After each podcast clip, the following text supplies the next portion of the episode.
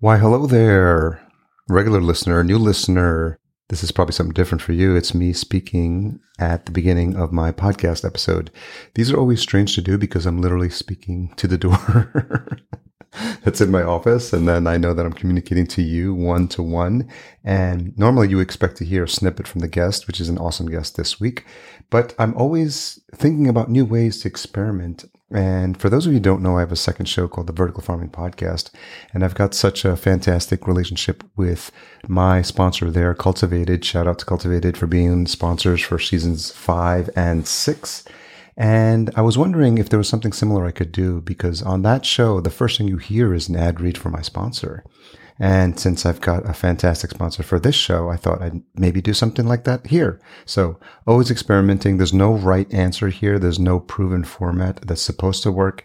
I think what I like to do is shake myself out of my comfort zone and try new things. So I wanted to give a shout out specifically to Focusrite. Dan Hewley and the team have been such great supporters of this show that I wanted to showcase them, give them a little stage presence here. And as of uh, this month, June 2022, They've now released their new line of sound cards. It's the Vocaster line. It's a fantastic piece of gear. I've had the privilege of getting to test it out at a couple of the podcasting conferences that I've been to surreptitiously in the, in the hallways. I've been given a sneak peek of it. It's fantastic. It's got auto gain. You can easily set your levels with a click of a button you get more than enough gain, 70 dB. You get the enhanced mode, which is for podcaster approved voice presets, and that'll bring out the best in any voice. You get to mute the mic with the touch of a button. You get to connect your phone, record phone calls, high quality music, or any other audio from your device. You can record to a camera by plugging it in and recording directly to its memory card. The loopback feature allows you to stream calls from any other audio you can think of. And as if that wasn't enough, you get Hindenburg Lite to record and edit your audio, and you get three months of Squadcast Pro plus video to bring in your guests. On top of that, you get six months of ACAST Influencer to publish. So with Hindenburg, Squadcast, and ACAST, there's no excuses for you not to be publishing your show. So learn more at podcastjunkies.com forward slash Vocaster. That's V-O-C-A-S-T-E-R. And I'd love to hear what you thought about approaching the show this way, just starting the show, giving the highlight to my sponsor, Focusrite. Feedback always welcome Harry at Podcast Junkies or just tag me at podcast underscore junkies on Twitter, Podcast Junkies on Instagram, Facebook. I'm on all the socials. I think by now you know where to find me.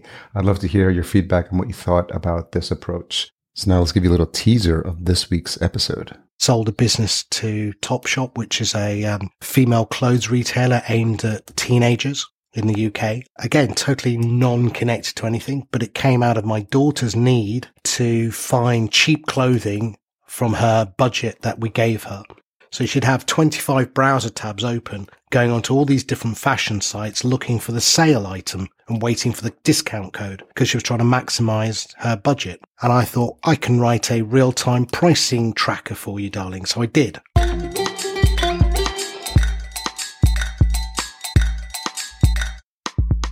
All right, all right, all right, Podcast Junkies, episode 295. Welcome back. Thanks for being patient with me while I test out some new formats. You've heard my shout out to Focusrite at the beginning of the show, so let's just talk about what's happening this week.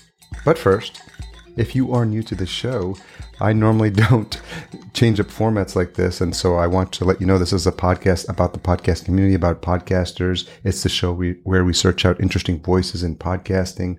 And quite honestly, we just want them to kick back their heels. We just want them to relax, talk about their shows or talk about whatever else is on their mind, their businesses, wine, uh, podcast conventions.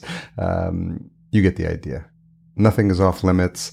And I just want to create this safe space for podcasters. And that's what I've been more conscious of as the years go by, as I learn to relax myself as a host and understand that I can try new things and it's okay. Some of them might fail miserably, and with some of the things I might fall flat on my face, but that's okay. I think that's just the nature of podcasting. Last week, I had a really fun conversation with Chris Martinez. He's the founder of Dude Agency. He's also a fan of Mexican wrestling, and I'm glad that tidbit came out during our conversation because it sort of just loosened the mood and allowed us to just relax and talk about not only just business stuff, but really just stuff that's important to him on a day to day basis. Obviously, we talked about all the work his agency is doing in web development and it was just interesting to hear about his entrepreneurial journey and how he was able to find hidden gems in remote work, which is a little challenging to do for those of you that, that haven't done it. So it's interesting to hear his take and how he's able to have success there. So much to cover here. Definitely want to get into that, but I just want to remind you that if you are loving the show, liking the show, or hating the show, either way, I'm open to it. I have thick skin. I want to hear it all. Head on over to ratethispodcast.com forward slash podcast junkies and specifically tell me what you like or don't like about the show. I'm always open for that feedback. I want that back and forth communication. As always, I need to do a better job of giving folks the platform to engage with me and the value for value model is something that's been top of mind for me. I recently heard Dave Jones on Podland, another extended interview. Sam's really good at going deep on some of these topics that a lot of people and indie podcasters specifically don't talk about. So that's why I really have moved that show to the top of my podcasting queue as well. Make sure I don't miss one of those episodes. Newpodcastapps.com is the place to go. I've been diving deep into Fountain and want to really wrap my head around how to do this in a way that's engaging. I'd love to get more engagement from you. So if you are playing with those apps, you want to send me a boost, boostagram, which is essentially micropayments of Satoshis with a little note. I'd be more than happy to read those out. There could be some that have come in. I got to do a better job of tracking those down. So I'll make sure I do that. But please uh, keep those coming in if you are doing that. And I'll be sure to block out some time. Essentially, what I've noticed works for shows that I follow and I admire that are following this model is they have what they call the Boostagram corner. I know that uh, James and Sam do this on Podland. Obviously, Dave and Adam do this on Podcasting 2.0. So I want to get to the point where I have the discipline to do that on a consistent basis. So obviously, I need some of those coming in first and then figure out ways on how I can thank you for your contributions. And so more to come. I'm excited to possibly connect with that whole team at Podcast Movement in Dallas coming up in August. Man, this year is going by really, really fast. I'm really excited to share this week's guest with you. It is none other than Sam Sethi. Podcasters far and wide will probably recognize that name. He is the co-host of Podland. He's also an award-winning radio presenter and really just a master of multiple projects. And you'll hear all about today. We talk about the work he's doing not only on Podland, but at River Radio. And of all things, he's in the wine import business. He's also launching a new agency. He was recently helping the team over at the podcast show in London. I had the honor and privilege of connecting with him at Podcast Movement Evolutions in Los Angeles. We just happened to stumble upon each other at the bar in the lobby, and he was sitting there, and I was like, "Oh, I know that guy." Little did I know it would turn out to be a fantastic and fun uh, three days of hanging out and pulling in other people into our orbit. I remember a nice dinner we had with Jessica Kupferman and Heather Osgood. And uh, it was nice, nice to get to know each other a little bit better. And we've had a follow up conversation. He was gracious enough to give me a nice extended interview on Podland, which some of you may have heard. So we're going to talk about a lot of stuff and uh, I uh, just want to get straight into it. So without further ado, let's uh, learn a little bit more about Mr. Sam. I got given a free double decker bus for all my festivals today. And, and so we get, we're driving up in a red bus and on the sides, River Radio. Downstairs, we're putting in a studio and upstairs is a drinks bar. That sounds fun. Yeah, it's an open deck double decker bus. So upstairs will just be a party drinks thing. And then downstairs will be the um, studio where we record and interview all the VIPs. That sounds like a lot of fun. Who's handing out double decker buses? Well, really weird. I went along to meet somebody about something else and she was measuring up for her bus and we were just chatting and I said, and I said, well, we're looking for a bus to do the festivals. And I was about to pay some extortionate amount of money to hire it. And she says, well, I've got a double decker bus if you want it. And I went, okay, well, how much do you want for it? She said, no, you can have it. She said, no worries. So I'm like, fucking taking that. Don't have to ask twice. and that's how we introduce Sam Sethi to the Podcast Junkies show. Welcome. How are you? I'm good. but I just the beauty of like podcasting is you just you just have to start the recording as soon as possible because you never know what you're going to hear and the story of you being gifted a double decker bus seems as good enough a story as as anyone. So yeah, so that was my day today. Yeah, if, the, if, any part of that is not supposed to be public, then just no, it's all public. No, that was fine. You can say what you like yeah. on that one. So that's River Radio. So there's so many things we want to cover on this show. We got connected at Podcast Movement Evolutions, which now seems eons ago, probably a couple months ago, and I knew of you through Podland, with you, which you and James hosted. So I don't even know where to start, but um, Let's start with uh, how you ended up connecting with James for Podland. Okay. So a couple of years ago, I was podcasting on my own doing a technology show and I did a podcast festival with Kara Swisher and James Cridland yeah. and a whole bunch of other people. And I said, look, after it, I said, James, hey, you do pod news, which is like this two minute podcast. Do you fancy doing a longer podcast? And he said, I've always wanted to do a longer podcast, but I've never got round to it and I didn't know who I was going to do it with. And I said, well, do you want to try it with me? You know, you never know. It might work. It might not. And I have to say the first two or three episodes, if you ever listen back to them, are car crash podcasts, right? Awful, awful. We hadn't got it right. You know, we didn't know who was asking the questions, who was answering the questions. And then I decided to play the dumb interviewer and let James play the podcast expert. And that's worked ever since. what was the inspiration like? Uh, I imagine there were a couple of things on your plate at that point, and, uh, and why did you feel the need to take on another project? Because as as we'll soon find out, dear listener, Sam, there's no shortage of, of shiny objects for for Sam to, to, to play with. yeah. So I started TechCrunch Europe with Mike Arrington, and back in the day, I did very similar. I just approached Mike Arrington one day and said, Hey, Mike, you haven't got a TechCrunch Europe. Do you want me to write and run that for you? And he went, Yeah, okay. So that was how TechCrunch Europe started. And I'd been involved in the tech scene of London for a couple of years running events, just being involved as a, an angel, being involved in, you know, just sort of that scene of putting on events for other people. I mean, one of my favorite events was, do you remember the film The Social Network? Yeah, of course. Yeah. So when that came out, I decided to book a cinema in Leicester Square and just in, booked every seat no one was invited at that time. Just booked the whole thing. And then I went onto Facebook to all my mates and said, anyone want to come and watch this film with me? And we filled out all 255 seats. So we had all of us were drinking uh, wine or beer and watching the film together. So it was a bit of fun. So I've been doing a lot of that. And that's when TechCrunch came about. And obviously that's history now. And then I decided that same with Podland, really. It was like, I could see a market opportunity for someone to talk more about the industry. Now, I know there's other podcasts that do it, but James is the industry expert on it. And I thought, why not go to the mountain and meet Muhammad? I'm sure James would appreciate that compliment.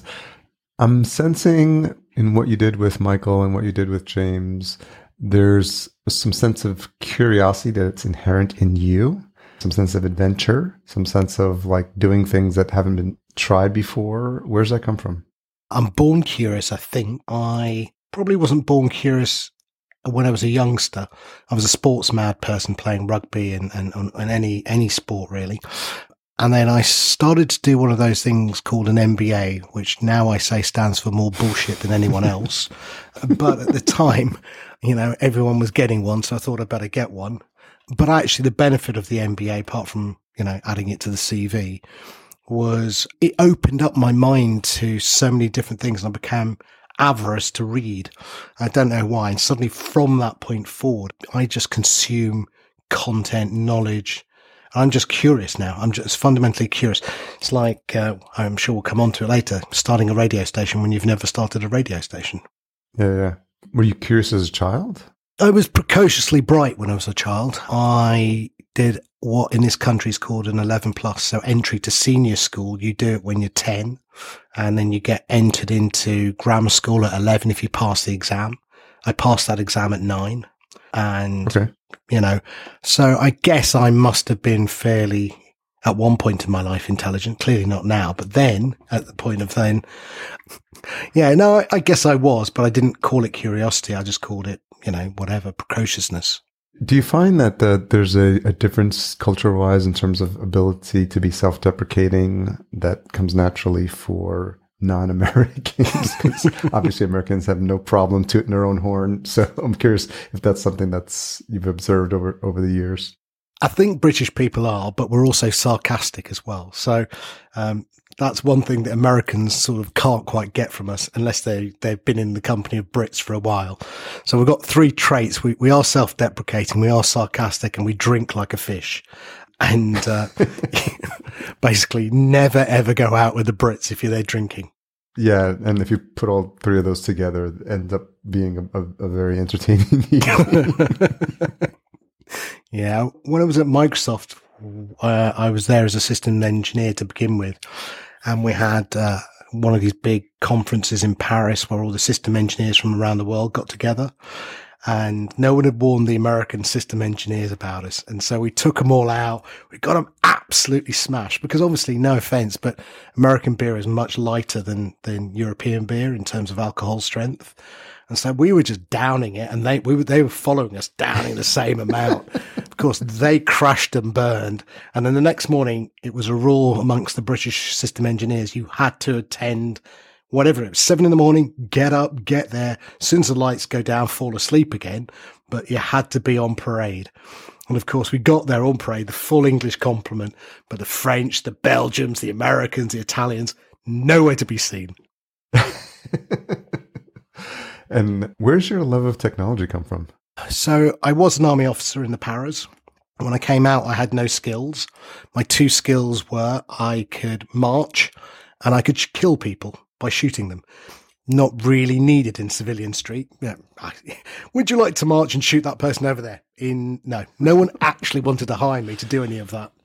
So. I ended up being a city broker because basically they're as dumb as they come literally watch the screen go red or blue. Oh, look, it's gone blue. Sell. It's gone red. Buy. You know, it's not, it's not hard being a bond trader. And it absolutely bored me to tears. So I got involved in technology by chance. It was the early days of DOS, um, the early days of Windows 2.1. Excel, this new spreadsheet to take on Lotus had just come out and it was a mouse based visual program. So Clearly, they could tell I didn't like trading because I was bored. So they stuck me in a corner to come up with a trading system using the spreadsheet. And I sort of enjoyed that. And again, I guess that's the curiosity in me. I, it was a new challenge. It was something different. Anyway, long story short, Microsoft came knocking on the door, said, Oh, quite like what you've done. Do you want to come and work for us as a systems engineer? And I was in the early days in Microsoft UK I think something crazily early, you know, one of the first 50 in the UK, something like that. And um, wow. so, yeah, I ended up at Microsoft. And in Microsoft, I saw the evolution of Word, Access, Microsoft Office, Windows NT. And then, you know, so all of those programs didn't exist before I joined and they just evolved yeah. as I was there. I too learned on Lotus one two three. Interestingly enough, word perfect. It was interesting those days, just Word Perfect. That was the, the dominant word processor, right? The blue screen, like yeah. PC Magazine. And it was interesting to, to see all the software battles going on. And it must have been interesting for you to have a, a perspective from within Microsoft for those days. Well, I tell you, the craziest thing was we used to be a demo dolly for Microsoft. I mean, that's my job, right? It used to be have a bit of technical knowledge and then go and present Microsoft Office or whatever it would be to the crowds or the channel. And I remember, I mean, this is how it feels like another generation, but it's not. It's, it's probably 30 years ago. We're not talking 50 or 100 years. But I remember showing somebody cut and paste and I'm going, what did you just do? Did you, what? You took it out of Excel, you made a chart and it went into Word. How you, you magician, you're a sorcerer, you know, and it was just cut and paste, right? And then I, I, I remember sending the first email. People had never seen email. And, uh, you know, we had this thing called Windows for Workgroups with a piece of Ethernet attached. And we would send an email from one place to the next and people go, my God, what have you just done? That's amazing. And it's, you know, and of course, the best story ever, though, is that one of the sales guys in Microsoft UK decided on one of these days he was demoing email was to go and look up Bill Gates in the um, Microsoft directory, internal directory, right? So, you know, he's going, add Bill Gates to the two, CC all the European heads of Microsoft. blah, blah, sales team across the whole world, right? And then he said, Oh, and look, I can type my email and I can attach a document to this. And everyone's in the rooms going, Ooh, it's amazing. Because what he forgot to do was he hit send, but of course it was off site. So it didn't send it, right? So he, it's in his outbox, but stupidly he forgot to delete it from his outbox. So he gets back into Microsoft, connects back to the network. And of course this email goes firing out. Oh my So- god.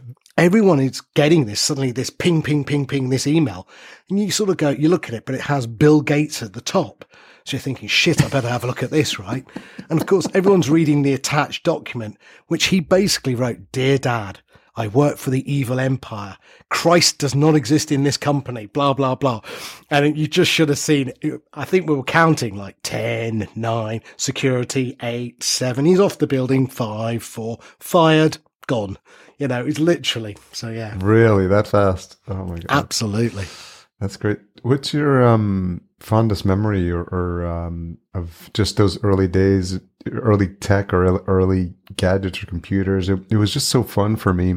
Not only like reading the magazines, but like here in the states, it was either. I mean, early early for me is the Radio Shack, the Tandy 1000, the Texas Instruments, the Gateway 2000s. Just playing those early games and feeling like you're literally like the Mosaic browser. Just you know, you're on the cutting edge and discovering, like especially discovering the internet in those days. I'm wondering if you can place yourself back in that mindset of in that sense of wonder at like what was happening. Well, you know, as I said, the cut and paste was like the ooh moment, but I think the biggest ooh moment was um, connecting to the internet for the first time for me. So I moved from Microsoft to this little known company called Netscape with a browser called Netscape Navigator. And uh, I was European product manager. So my job was to, you know, go out to corporate clients and explain what the internet was. And of course, you go out to them and you say, Hey, look, I've got this thing. It's called a browser. Yeah. What's it do? Well, you type HTTP colons forward slash forward slash. I'm going, you'll never remember that. Where's C colon slash slash, you know, file, right? So I said, like, no, no, no, this is the internet. Of course, there was bugger all on the internet at the time. It was like a, a floating dolphin or some really dirty, jazzy banners, right? Do you remember those, you know, like glitzy banners with black and white screens? It was just the worst UI ever. And I basically remember going out, but I remember the first time I connected to the internet. And I think that was the most amazing part. The other part for me was I had a lunch with Tim Berners-Lee. Now, I didn't know Tim Berners-Lee was going to be that famous, right? I hadn't really done my research. Well, for, the few people who might not know Tim Berners-Lee, you might want to let the listener in on in on who who he is. Well, there's a wonderful symmetry. So, Sir Tim Berners-Lee, as he is now known, uh, was the inventor of the web, not the internet, the web. And some people confuse the two, the internet being the underlying protocols and architecture, which Vint Cerf had a lot to do with. But the web was the UI, the HTML and, and the HTTP interface. And what's fascinating though, if you've ever read the Walter Isaacson book about Steve Jobs, and it just, I love the symmetry because Steve Jobs, you know, along with Tim Berners-Lee, one of my heroes, Steve Jobs, when he left Apple for the first time, went and formed a new company called Next. And Next lent Tim Berners-Lee the computer that he wrote the first web page on. So Steve Jobs is involved in creating the internet along with Sir Tim Berners-Lee. And they bought this absolutely That's great. it was a Unix based laptop desktop, I think, and from Next. Of course, Next then did some of the Pixar films, and then obviously they got took Next back into uh, Apple. Of course, Mac OS is based on that same platform. But yeah, I, I love that whole symmetry of the internet and how it all worked. But Sir Tim Berners-Lee at the time wasn't Sir, and I hadn't done my history very well. And we were having this Netscape lunch where he was guest of honor, and I was sat next to him, and I asked him no intelligent questions. I actually said nothing useful. It was like the biggest wasted opportunity. So, so where do you live then, Tim? You know, and what do you do? Well, I work at CERN. Oh, what's CERN then? You know, Yeah. no frigging idea that, you know, he wrote the web. And I'm sat there and he's got up, done his speech, sat down next to me. I went, Oh, that's very nice. And, and that was it. I never talked to him. Now I would die to have that lunch with him, right? Yeah. But, you know, wasted opportunity. That's okay. How long were you at uh, Netscape? Probably just under four years, not long. I saw some really interesting. I saw the beginning of RSS. I saw the beginning of. So Mike what was Mike saying? Mike Homer, I think.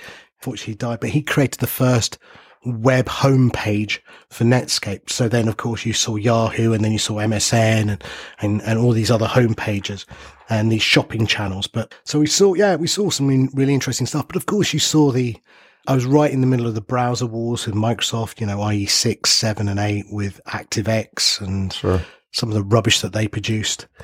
it was rubbish. And yeah, I mean, today, obviously, Netscape's legacy is that it's fundamentally became Chrome. Yeah. Where'd you head to after that? A really weird company called MicroStrategy, who have an amazing CEO. So I was worldwide marketing director for MicroStrategy. I had no idea why they hired me, but they paid me a lot of money to go and work for them in Washington, DC, down in Tyson's Corner. So I was like flown over and Mike Saylor was under 40. He was something like 35 at the time. And we're pre IPO. No Bitcoin at that time. No Bitcoin, but that comes into this story, doesn't it? But he basically flew everyone out from around the world. And his goal was to hire one of those cruise liners out of Florida and sail it around the Caribbean just as a MicroStrategy boat. And so for two or three years before I joined, he'd managed to get a third, then a half, then three quarters. So this year, the year I joined, he managed to get the whole boat was just MicroStrategy. So I land there, get onto this boat. My first team meeting was in the hot tub. So there's me semi naked in my swim trunks, sitting in this hot tub with three girls and two guys who are my marketing team. And I'm like, hi, nice to meet you. I'm your boss type thing, you know, hi, I'm Sam. Wow. And the weirdest start to a job I've ever had. And then what Mike Saylor did was between every island, he just would present us to death about what MicroStrategy was, what database rollout was. I was like falling asleep, bored, shitless. But, you know, it was great. We played football on the beach. We did all sorts of crazy things in Cancun. Yeah. And Mike Saylor, bless his cotton socks, richest guy under 40 when they IPO'd. And recently, as you said, he took the corporate spare cash and basically converted 15, what was it, million, I think, into Bitcoin and became the world's biggest holder of Bitcoin at the time, I think. And his view was, and I think it's quite sensible, instead of doing a buyback of stock, which is what most corporate companies do to inflate their share price, he basically said, I'm going to put it into Bitcoin because when the feds start to clamp down on share buybacks, which I think they're about to do in the States, then we won't be able to do that. And also they'll start taxing our corporate holdings. But I can now move it with a flick of my digital wallet to Switzerland or to wherever I want in the world. So he's basically got his money out of a fixed asset into a liquid asset as far as he's concerned. Did you have inter- a lot of interaction with him when you were at the company? No, I mean, uh, there was a guy there called Sanjay Bansal, who was the COO, and he was, in my opinion, the real brains behind MicroStrategy. He was the guy who really got it all doing. I think Michael Saylor was the crazy, you know, sort of front of house entrepreneur who would make these crazy long statements and do silly ideas. But, and he was super, super bright, don't get me wrong. But Sanjay was the guy who actually took what was an idea thrown over the fence to him, caught it and made it operational and, and turned it into money. Yeah. So I spent a lot of time with Sanjay more than I did with Mike. Yeah, I think I was familiar with MicroStrategy because I used to work at um, E-Trade and I was responsible for implementing uh, their business intelligence solution, Business Objects. Ah, okay. And so you would hear about some of these other yeah. other similar competitors in this space, in which Business Objects eventually got bought by SAP. So yeah, I mean they they're all in the right space to begin with. The data what you would now call business intelligence and what they call roll up or online analytical processing and all of that stuff, we now call cloud, right?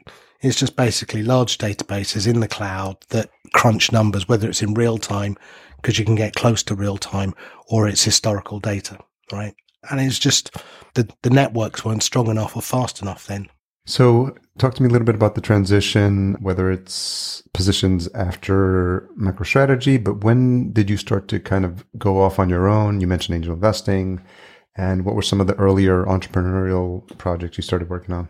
Yeah, so without going into too much depth, I mean, I left MicroStrategy because it wasn't the right fit for me. I didn't really want to talk roll up and databases when I came out of a web world.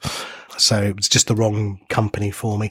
I joined uh, Gateway Computers around their European online business. And that was real smoke and mirrors. That really was smoke and mirrors. So, I mean, Dell were basically. How so? Oh, I mean, so what would happen was Dell would actually well, we don't know. We assume Dell had this proper online system from web through to order, right? And that was their big stick.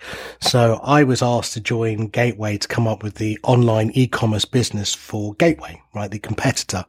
So I joined and there was a guy there called uh, another Michael. He'll come back to me. Anyway, Michael basically was the god of Dublin, which is where Gateway were in Europe and he had thousands of call center guys. So Gateway's model was put the ads out into all the newspapers on a Monday, and then the call center would just be waiting to take the orders, do the orders in an AS400, and ship the product. So I joined, and he basically suddenly realized I was a threat to him because this was his empire. He was the god of Dublin. He hired everyone. And so when he went out drinking, it was Michael, have a pint on us, you know, blah, blah, blah, and eat here for free and whatever. Of course, I come in and some of his budget is now been allocated to my team to create an online business, fundamentally to remove his business. So sure. the first part of our business was real smoke and mirrors. We had to create an interface to an AS400 that didn't exist.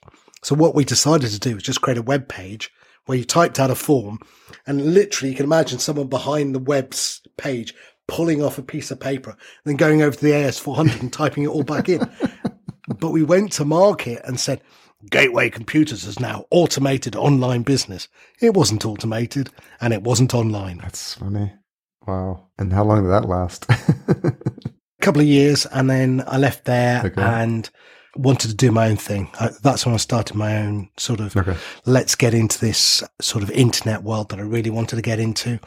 So I started off with a small business e-commerce platform. So having done a big business e-commerce platform, I was looking at how small businesses could do that. So we created that company with the world's worst name called Equology, Equal Technology.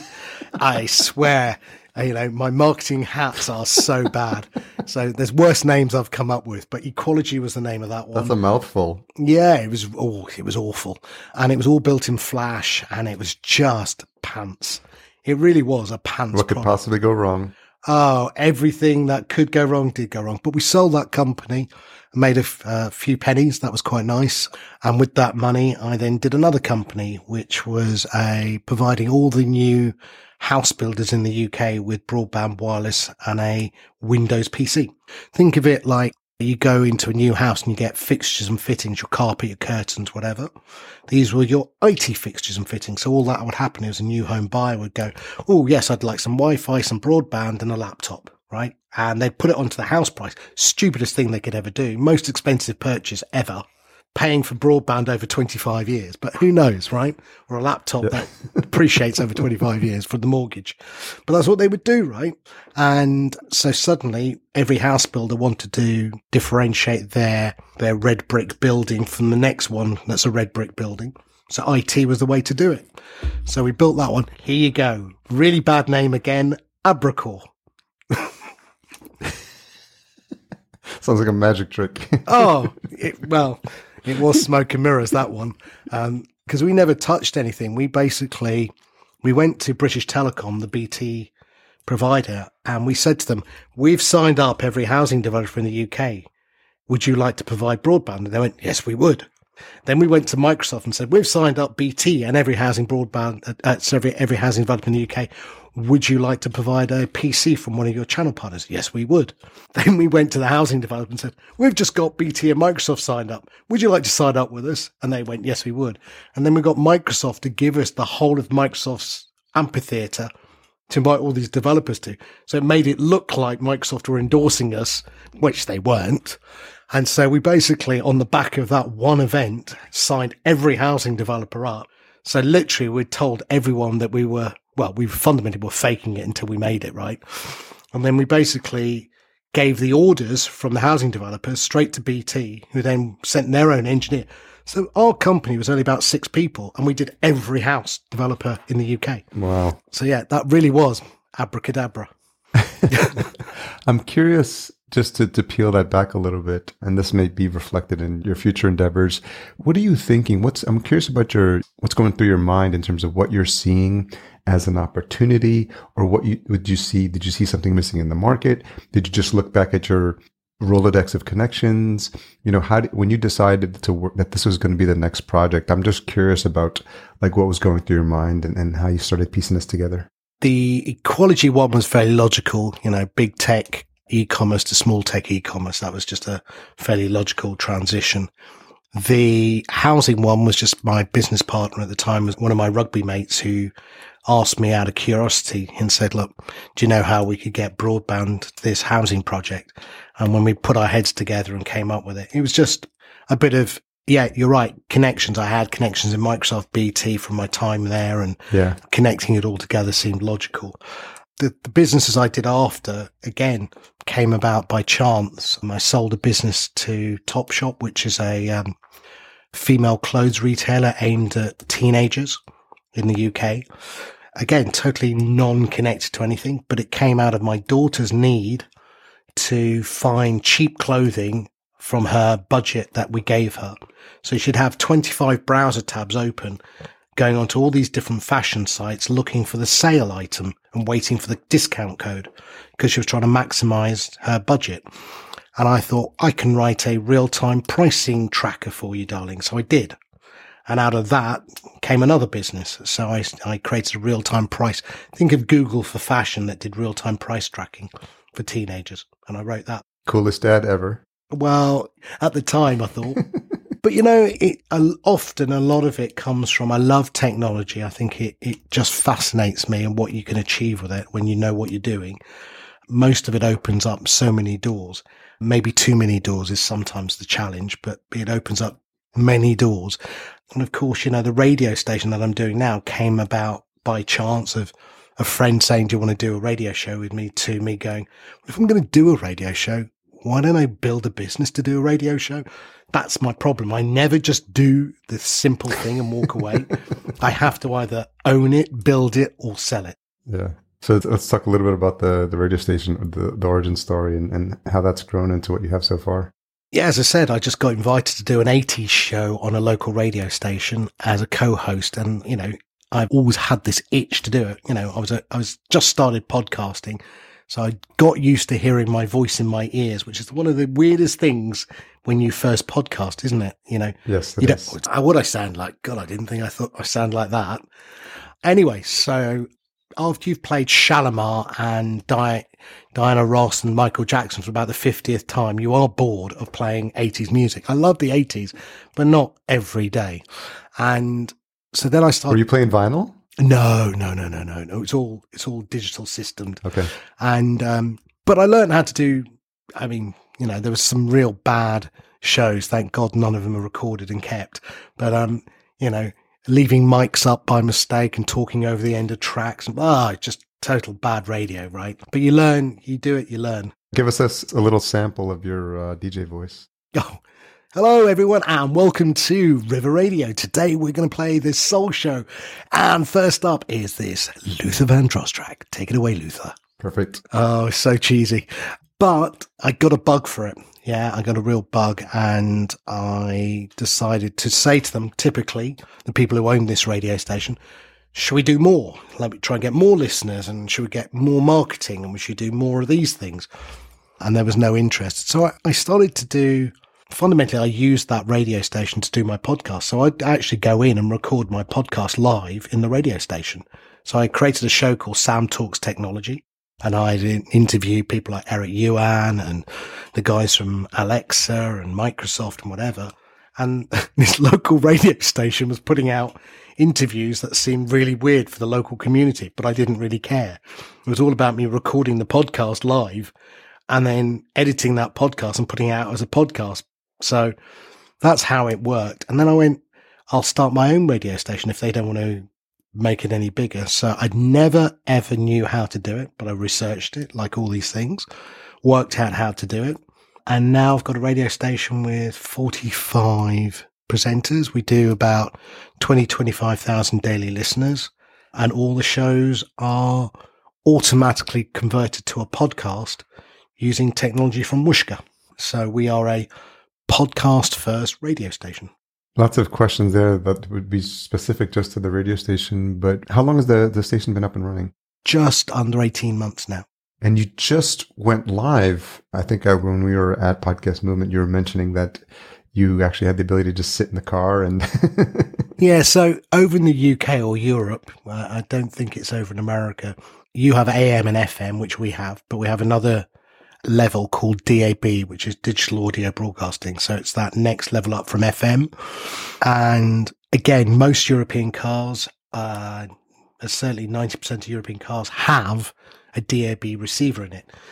So, although when we first started the radio station, we had web, mobile, and Alexa and Google, people in this country don't think you're a proper radio station until they can get you in the car, right? That is when you're a proper radio station. And so getting on DAB was the goal. And we did. And we've got a, we've got a footprint now of 7 million people we can reach across the UK in the area I live in. And We have no other commercial radio station to compete with us. So we've got a lovely little monopoly and let's see where we are in a year's time. But, you know, right now we're doing some good numbers. We're building, but it's exciting. Yeah. What is it about this specific project or is it just a thread that runs through everything you take on that keeps you motivated and keeps you excited to move forward? Doing something new, doing something different. So people might say, well, radio's not new but it's the format and structure of the radio that we've changed. So we don't do commercial ads. We only have sponsors. Every show is just one hour. So it's a podcast.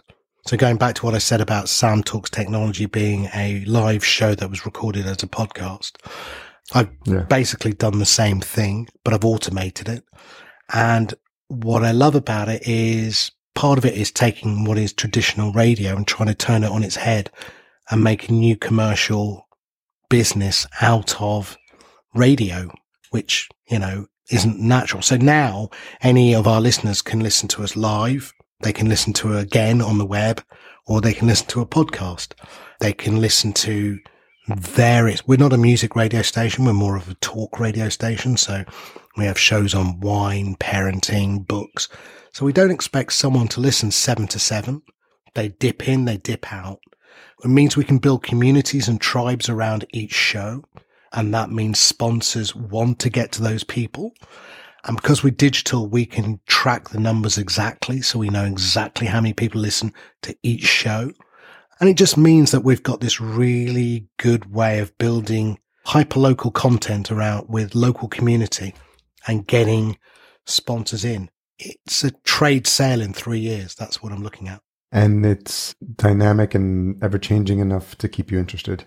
Yeah, because we're still in that build phase. So we were talking about maybe at the beginning, if it's still in the recording, me having a double decker bus at festivals, right? And that's just a crazy fun idea to do. And I mean, it's been done before. I'm not unique, but I haven't done it before. And so for me, I'm coming up with all the things I want to do. So I'm going to be interviewing various you know, music artists. So Sister Sledge, Craig David. I've never interviewed these guys before.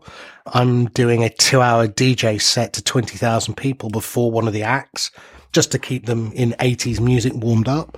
You know, which I'm, um, I'm open. Which is my jam, by the way. Yeah, good. I grew up, I'm an 80s child and, and DJ too, so that's well, fun. come on over. Yeah, I'd love to. So, yeah, so look, I'm going to have a bit of fun with it, have a bit of thinking. So, for example, the Whooshkaa integration, taking our live stream into Whooshkaa, converting that to a podcast on the fly and having that automated. Most people weren't doing that. Now you're beginning to hear radio stations do that. I've just gone the other side of the fence as well and come up with a new way of automating the post radio show social media. So now every show that we have, we create four clips using AI and we post those out to social media endpoints automatically. That's great. Again, it's just looking at how do you do this differently to what traditional radio would do. You almost you have this uh, tinkering mindset. Like you're always trying new things, you're always testing new things out, seeing, you know, it feels like there's an aspect to this that you always have to have uh, that creative, technical aspect of your mind always stimulated. Spot on. Absolutely spot on. I get bored quickly. So uh, three years is probably the the limit of my um, interest in something. If it's not continually moving forward, if it stagnates after two, three years, I'm like, nah, I'll move on. Luckily, so far, most of the time, I have moved on. You know, it's like MicroStrategy. I gave it a couple of years. It was just boring. I couldn't stand it. They couldn't stand me. I was the wrong person in the wrong space. I was the round peg in the square hole, right? And just yeah. wrong decision. You know, I, I went for money and it was just the worst decision. Sure. You know, so sometimes you just got to accept that you can try things. Um, but often just by trying things doesn't mean they're the right thing. And if you, if you can, you know, chalk that down to experience and move on quickly to the next thing you want to try, then you're fine. So long as you, you know, don't have 15 failures behind you, then that's maybe just not the right person. But if you have one or two, that's fine. That's okay. So naturally, those projects would be more than enough to keep people's uh, hands full and, and, days full.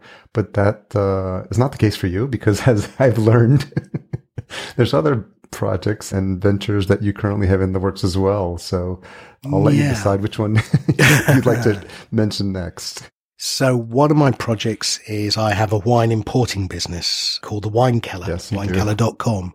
And that started with a good German friend of mine 20 odd years ago when we were out in Portugal. And I said, shall we order some wine? He said, yeah, we'll get some German wine. I went, oh God, not German. That's rubbish.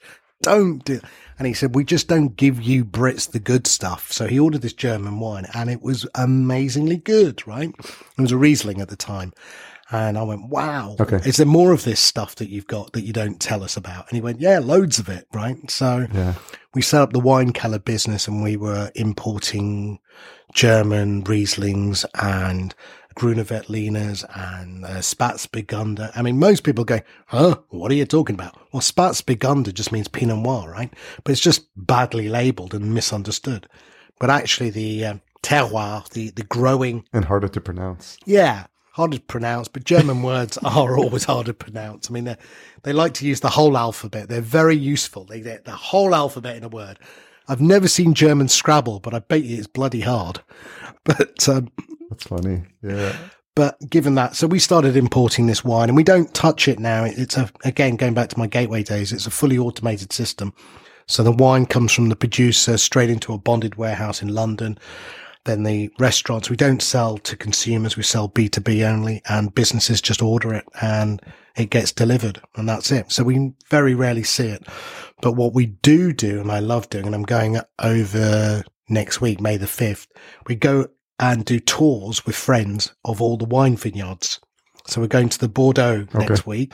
Electric bike. So we get there, we base camp down, and then we go and see about six or eight different vineyards and basically taste and eat as you go to each vineyard.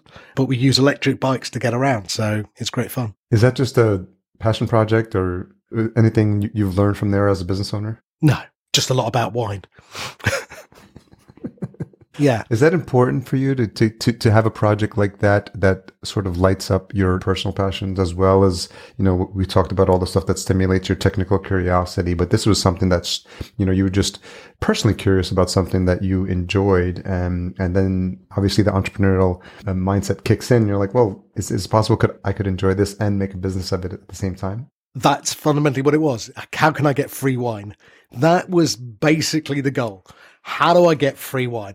I think the radio station is how do I get free tickets?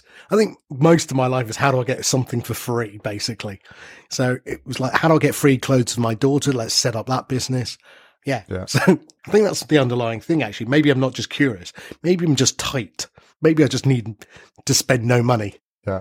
We talked about one more project you're working on. I don't know if that's ready for public announcement. I can touch on it. It's not ready yet. It's it's in the okay. it's in the oven cooking, as they say. It's a company called Viral Tribe, and I'm doing it with two friends. And the business is basically looking at taking celebrities and producing their podcast for them, uh, but monetizing them. But we've built a platform as well. I won't go into too many details on that. It's the platform that differentiates.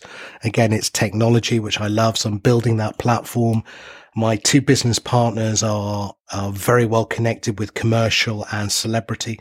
So we, we sort of work well together. So we can go and find good celebrities, bring them to create a interesting podcast. They've got high network value in terms of their social networks or, or they're very well known. Um, and then we can slam in, um, a brand around that and monetize it. Now, look, is that unique? No. What is unique is the platform and the way that we do it and the way that we build certain user generated interactions. And that's what's going to make it interesting. So, you know, it's that element. I'd love to tell you more, but I won't tell you more at this point, Harry. You actually know more, but you right. can't say anything either. So I can't. Yeah. Yeah, I'm look. There's some interesting uh, ideas, possible ways to work together. So I'm interested to continue to pursue those. Exactly. Is there room for you to start new projects, or do you feel you're at capacity? No, I'm I'm fully booked now. I am seriously fully booked. I'm at the point where sleep is the final frontier, and I love to have more of it. But you know, as I always say, I'll go to my grave exhausted. I've got plenty of time to sleep when I'm in the coffin. So yeah. I guess my army days, I got used to sleeping very little. I can function pretty well on little sleep. Jet lag at podcast movement proved that. I was, not sleeping at all. And, and uh, but that was great. No, I don't think I'll take on anything else. I've had some crazy fun thoughts. About, oh, I've got one other project I'm doing. Sorry, I forgot that. We bought a tugboat and we created a beer pub on the water. of course you did. And so, so me and three mates put in a little bit of money. We bought a tugboat and the local landlord of one of the pubs in the village I live in is going to run it in the summer. And so where I live is in a place called Marlow, if anyone knows it. It's on the River Thames. It's very, very pretty. If you, if uh, anyone in America was thinking of English chocolate box village, that is Marlow. Look it up. And we're going to moor the boat there, and uh, the boat's called the Crafty Tug. Very good. Okay, and then that's your final project. That is it. No more. I promise you. I'm done. it seems like uh, when and if I come out to visit, I'll, I'll need to almost plan a full week just to get in all the activities. well, you'll you'll have a lot of fun. I promise you when you do come. So uh, yeah, do come over soon. I mean, the summer festival season in, in England, I mean, I'm sure it's great everywhere else, but where I live, we, we're on the, you know, we've got Royal Ascot, we've got Newbury Racecourse, we've got Henley Regatta, we've got Marlow Regatta, so everyone dresses up, and then you've got Wimbledon and you've got Windsor Castle. So we're right in the middle of what you would call the English summer season. And, you know, with the radio station, we're going to be at these festivals. So party time on the party bus. So you're very welcome, Harry. Very nice. What's been your take on, as a relative newcomer to the podcasting space? Podcast Movement was your first podcast uh, conference. So I'm just curious, like, what was your, you know, what were you thinking about when you got back home with your experience with James on, on Podland? Obviously, you know, you haven't been in as long as some of the folks that I've had on, but I'm, I'm just very curious as given the experience you've had, you know, what your your thoughts on the industry, where we are, where we're headed, what's what's the, what the possibilities look like. Yeah, I mean, podcast movement was great. It was great to put faces to names of people I'd heard about, um, people I'd interviewed but never met physically. It's a funny thing. People are much taller in real life than they are on Zoom. That was one of my first perceptions. so James and I had never met when we were, that was the first time we'd ever met at Podcast Movement. So that was quite an interesting thing. I think the other thing that I've been lucky to be involved in my time of podcasting, which has only been, as you said, a few years.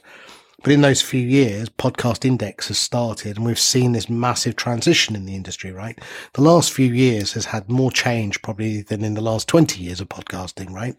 When it first started. Yeah. So I've been very lucky to get in when technology is changing and suddenly we've got YouTube with video podcasting. And this week, as we record, Spotify just announced video as well with Anchor. And, and suddenly you've got, you know, more and more people looking at how they can create interactive podcasts as well. That's another big thing coming out.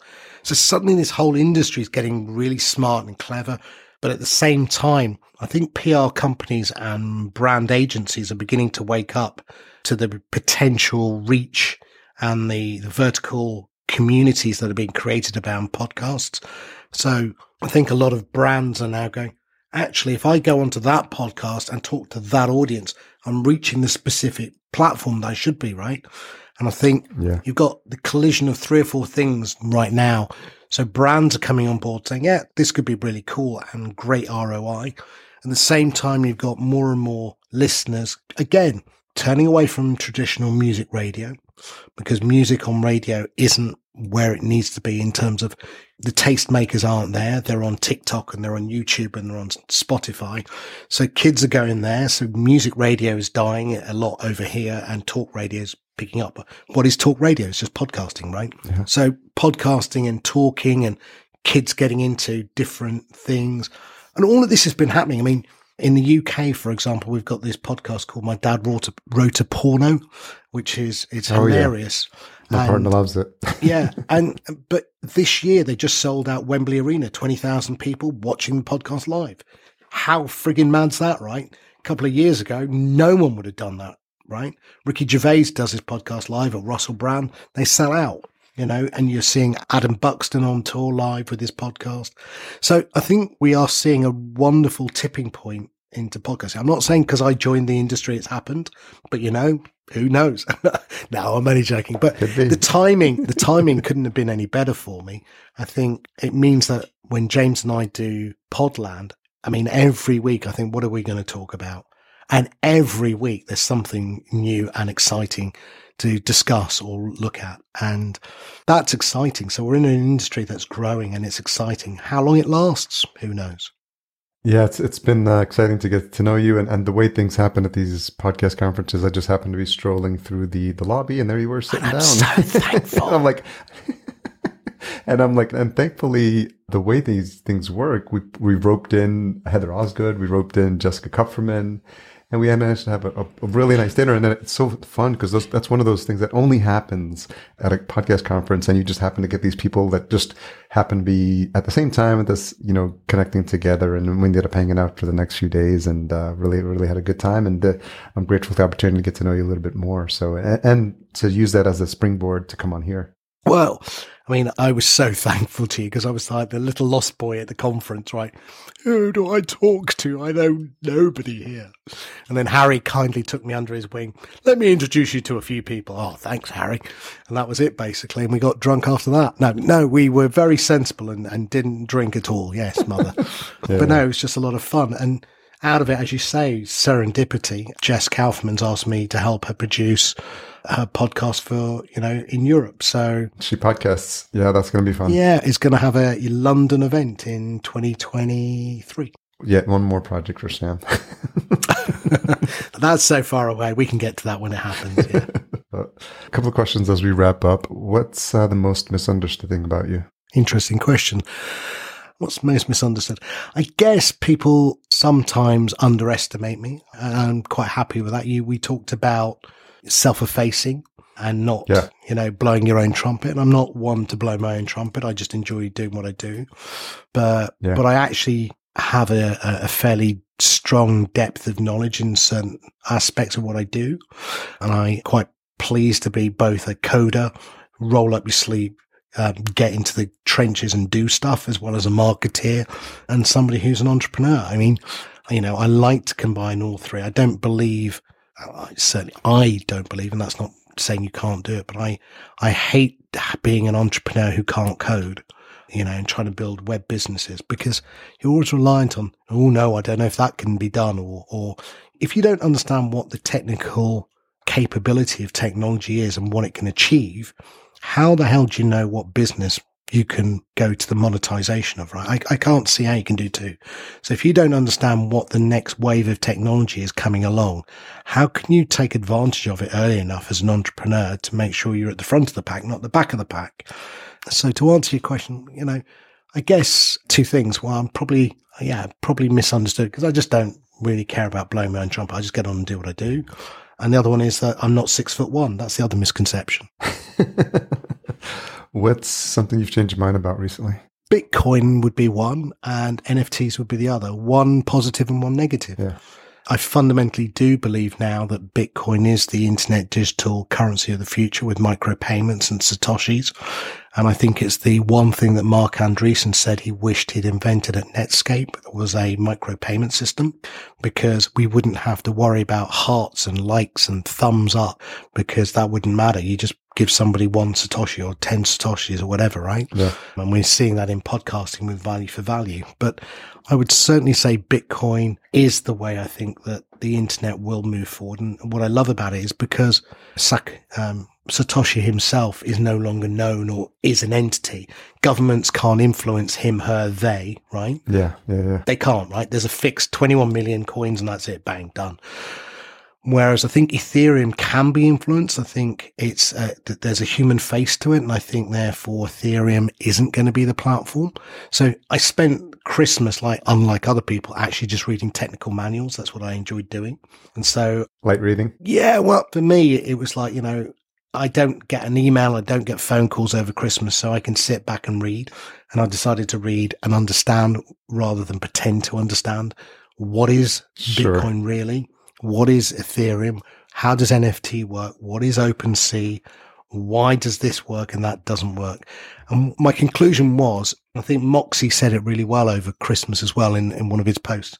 NFTs are basically right now, I think, digital fluff, right? They fundamentally are. You can have this NFT on the blockchain, but as he showed, he bought an NFT, linked it to a, an emoji of shit, and basically it was it was this picture that someone thought they bought, but when they actually got it and it presented itself up, it was totally wrong. And I think I don't think this Ethereum. So I look at it as blockchain is the protocol on which applications like Bitcoin and Ethereum sit. Okay, so we have Web two, we have IP, TCP/IP, and we have Twitter and Facebook as applications. So similar concept. So blockchain, I think, is here to stay. I think it needs to evolve a bit more, but it's here to stay. And I think the Lightning Network is a good example of an evolving element to the blockchain. And I think the problem is, I think Ethereum as a application on the blockchain won't be the thing that goes forward. And I do think Bitcoin as an application on the blockchain will go forward. So if you're asking me positive and negative, yeah, I think Bitcoin's going to make it. And I think Ethereum is and Dogecoin and all the rest will disappear. Well, uh, given Twitter's recent news, it's always interesting to see what could be artificially pumped up when you own your own social media platform. exactly. Exactly. Mm, interesting. Well, Sam, as I knew it would be when I asked you to join, and after we had the chance to hang out at the conference, you did not disappoint. This I knew this was going to be a wide-ranging, all over the place conversation with a lot of laughs and and learning a bit more about you know the way you think and and how you're just innate curiosity has led you down this winding path of entrepreneurial successes and just poking your head into other things like podcasting, you know, crypto. And, and I think coming at it with your background and this sense of like anything is possible is, is really refreshing and really inspirational for people to, to hear. So I'm glad you got the opportunity to share your story with my audience. And I'm, and I know they're going to be inspired to probably start some of their own projects with they, they probably had sitting on the fence. So I really, really appreciate getting to know you more and for you for coming on and sharing your story. Harry, it's been an absolute pleasure. Thank you so much. And uh, as I said, thank you for taking me under your wing at Podcast Movement. I will reciprocate that anytime, any day when you're over in Europe. So, and to everyone who's listening, thank you so much for taking the time. Where's the best place for folks to connect and learn more about what you're up to? At the moment, I'd say come to one of a couple of places. So if you if you're interested in what the River Radio project is, it's river.radio. That's the URL. If you want to know more about Podland, it's podland.news. And if you want to follow me on Twitter, it's at Sam Sethi. Okay. Well, make sure all those are listed in the show notes. Thanks again for your time, Sam. I appreciate it. Pleasure, Harry. I really hope you enjoyed that as much as I did. I think what I've been finding is when I get the most value and the most um, what do you call it? Let's say appreciation for these episodes is when I'm speaking to people that I enjoy speaking to. And I think as a podcaster, you should be thinking about that as well.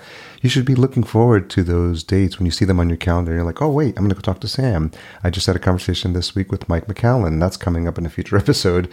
And I learned a lot about him that I didn't know from just random interactions in podcast hallways at the conferences. So I think more and more, even with the vertical farming podcast, I just really enjoy connecting with humans on a one to one basis and get, getting to practice my interview skills a little bit more every day. So truly grateful for that opportunity. I'm really conscious of all the information that's provided by our guests, and I want to give you the opportunity to share any insights you may have found. So we make that really, really easy for you. If you go to podcastjunkies.com, you'll see the show notes there We've got a summary, timestamps, key takeaways, quotes, resources mentioned. Please check that out. Podcastjunkies.com. Our music is provided by Cedar and Soil, my good friend George Abiana, cedarsoil.com. Don't forget, we've got some new changes with our sponsor, Focusrite. Head on over to podcastjunkies.com forward slash Vocaster to learn all about this new line. Super sexy, super classy, super quality.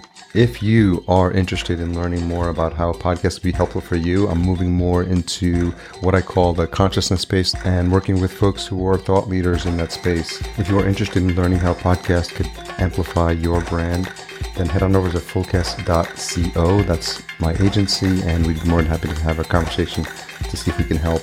Tune in next week for my conversation with Donna Laughlin. I really appreciate everything you do to support the show, the regular listeners. I know who you are and I really appreciate and thank you for all you do to support the show. Have a blessed and wonderful day, weekend, week, whatever it is that's coming up for you.